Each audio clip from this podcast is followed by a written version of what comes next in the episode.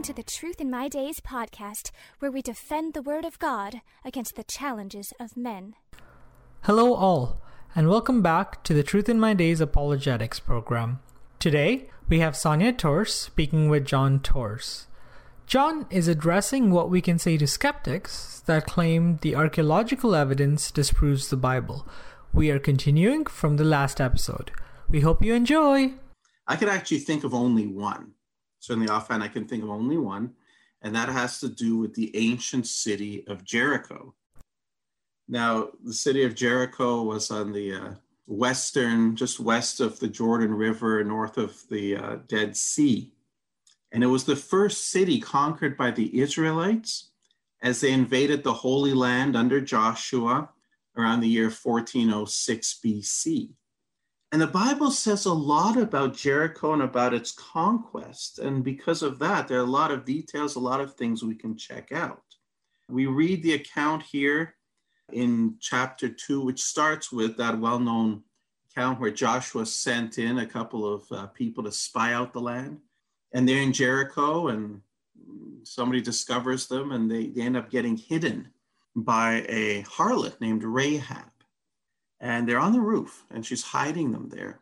And she comes to them and she says, I know that the Lord has given you the land, that the terror of you has fallen on us, and that all the inhabitants of the land are faint hearted because of you.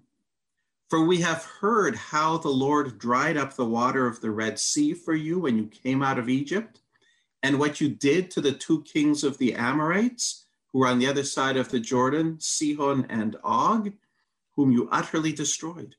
And as soon as we heard these things, our hearts melted.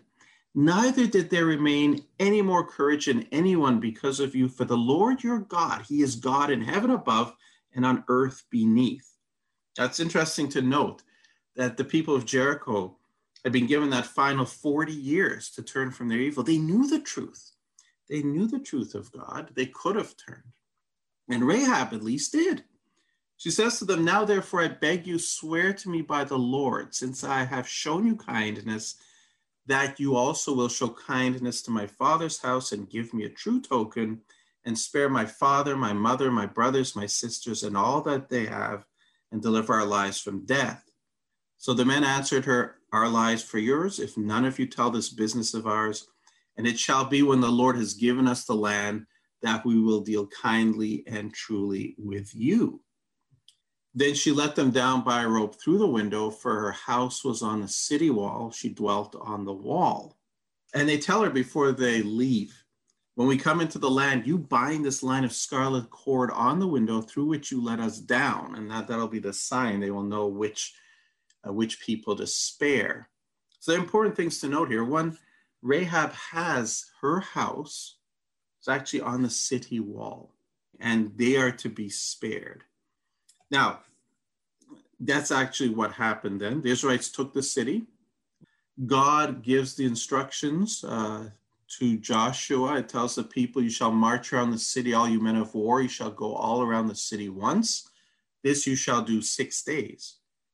And then seven priests shall bear seven trumpets of ram's horns before the ark. But the seventh day you shall march around the city seven times, and the priests shall blow the trumpets it shall come to pass when they make a long blast with the ram's horn, and when you hear the sound of the trumpet, that all the people shall shout with a great shout. Then the wall of the city will fall down flat, and the people shall go up, every man straight before him. That's in Joshua 6. Oh, if, if uh, Rahab's house is on the wall, how, how could it be spared if the wall of the city falls down flat?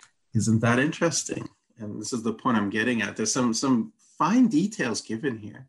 One of those being her house is on the on the wall, and therefore the walls couldn't entirely collapse. There would have to be one section that was left standing. Okay, that's that should be there. What else? Well, this is a relatively very very short siege. In ancient times, when people would come upon a walled city to in order to take it, they would usually have to besiege the city if they couldn't break through the walls. Uh, this is why people built walls, and walled cities were actually in vogue until the invention of cannons, which made the uh, walls kind of useless. But they had the walls, and the invading forces would surround the city entirely, so people couldn't come in or go out. And then they'd wait, and they'd wait until the people inside ran out of food and uh, water. And that would take many months, sometimes years. Uh, when Jerusalem fell much later, the Babylonians, it took about 18 months. But this was very quick seven days in total, and then the walls would collapse and the invaders would be able to mount up over them. So it's a good thing you notice that detail. These are what I'm trying to draw attention to, that we have details here. So in this case, uh, we can examine to see how well these things did come to pass. So Jericho then was left as an abandoned ruin.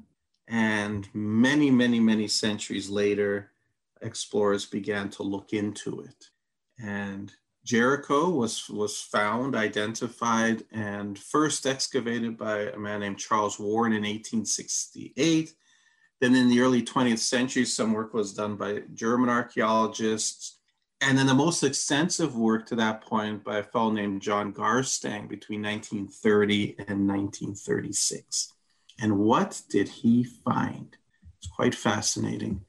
Uh, he found that the city was destroyed around 1400 BC, just as the Bible indicates. He found that, found that the walls had fallen down in such a way, they were actually a double wall, one at the top, one lower down on the hillside. And the upper wall had fallen down in such a way that there was a ramp of bricks going up the hill over which attackers could easily climb straight up into the city, just as God described. He found that one section the wall, however, one section remained intact, as would have had to be the case to save Rahab and her family. And he found large quantities of burned grain in the city. And that's very significant because you never find grain in a city. Why not? Well, two reasons. One, as I said, the siege takes a long time. It doesn't end until the people run out of food. They would have eaten every bit of grain before the city fell. So that means it happened, the siege was short. I mean, the siege was short, but then you have another problem. If uh, an attacking force can take a city quickly and there's still lots of grain there, the people would keep it. it. It was not like today where you can go to the supermarket anytime, buy food, and never worry about starvation. Food was life to them. If they took a city, there were large quantities of grain, they would certainly confiscate that grain for themselves. They wouldn't leave it there, let alone burn it. But you remember then the biblical account, the Israelites were commanded to take nothing except the gold, silver, bronze, and iron. All the other possessions were to be burned. And so you'd expect if that really happened that way, you would find this very, very, very unusual, perhaps unique find of large quantities of burned grain in the city. And that's exactly what we found. So, in fact, archaeology seemed to support the Bible in every way in the case of Jericho. Uh, now, do notice, do notice this, uh, this proviso. Uh, this is an earthly thing. At the end of the day, we can find that every single detail matches the biblical account. We cannot prove archaeologically that God knocked the walls down. We, can prove that all the details match the biblical account, but whether God knocked it down is a heavenly thing that, that archaeology cannot show one way or the other. Nevertheless, this seemed to be amazing confirmation of what the Bible said. Until 1952 to 1958, further excavations were done uh, by one Dame Kathleen Kenyon, a well known archaeologist. And based on her work, she concluded that Garstang had actually been wrong. Uh, she concluded that Jericho had actually been destroyed around the year 1550 BC. And so by the time the Israelites showed up, there would have been no city for them to conquer at all. And the evidence she pointed to was that in her excavations, they did not uncover any Cypriot bichrome pottery. And the significance of that is Cypriot bichrome pottery was ubiquitous in the ancient Near East in the late 15th century BC. So much so that it actually is used as one of the archaeological markers for dating and the supposed time of Joshua was the late 15th century BC. If this is when the city had been destroyed, she said you should have found lots of this uh, Cypriot bichrome pottery. You didn't find it. So the Bible's wrong.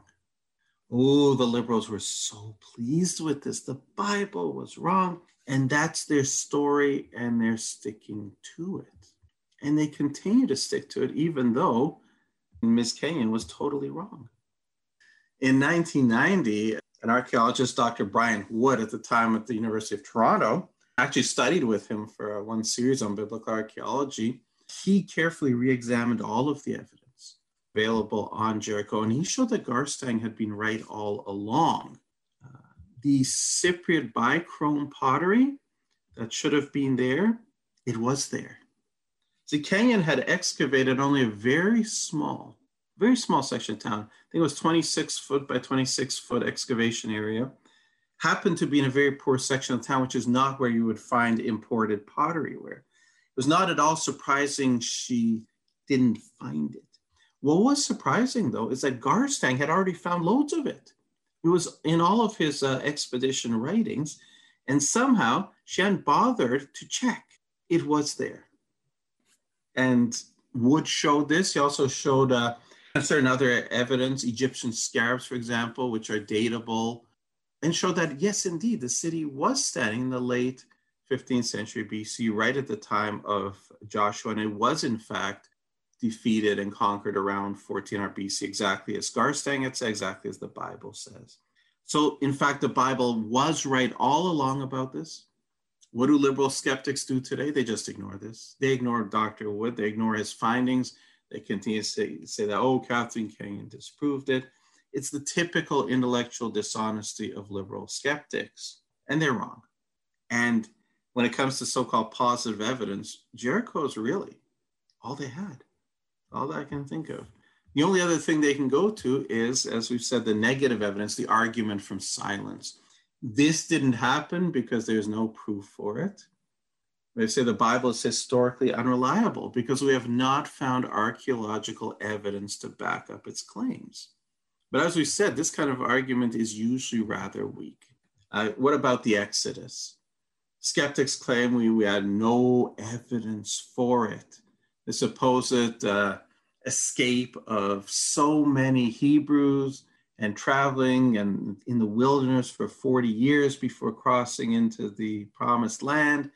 Where is the evidence? What kind of evidence should we expect to find? Well, that's a very, very good question. That's exactly what we need to ask. What evidence would we find? When the Israelites left Egypt, what did they take with them? Thank you, everyone, for listening today. Unfortunately, we have run out of time, but please join us for the next part tomorrow same time and same place. If you enjoy our content and think this is important material, the best compliment you can pay is by sharing this with your friends and family. This helps us out a lot. Also, if you enjoyed today's program, please like, comment, share, and subscribe to this podcast. We would love to hear from you. Thank you for listening to the Truth in My Days podcast with John Torres. We would love to hear from you. Please feel free to share any questions or comments you may have. You can reach us on Facebook, Instagram, MeWe, and YouTube. Simply search Truth in My Days as one word. Again, Truth in My Days as one word, no spaces in between. And you can connect with us. You may also visit our website for more comprehensive material and to learn more about our ministry. Our website is truthinmydays.com. Thank you.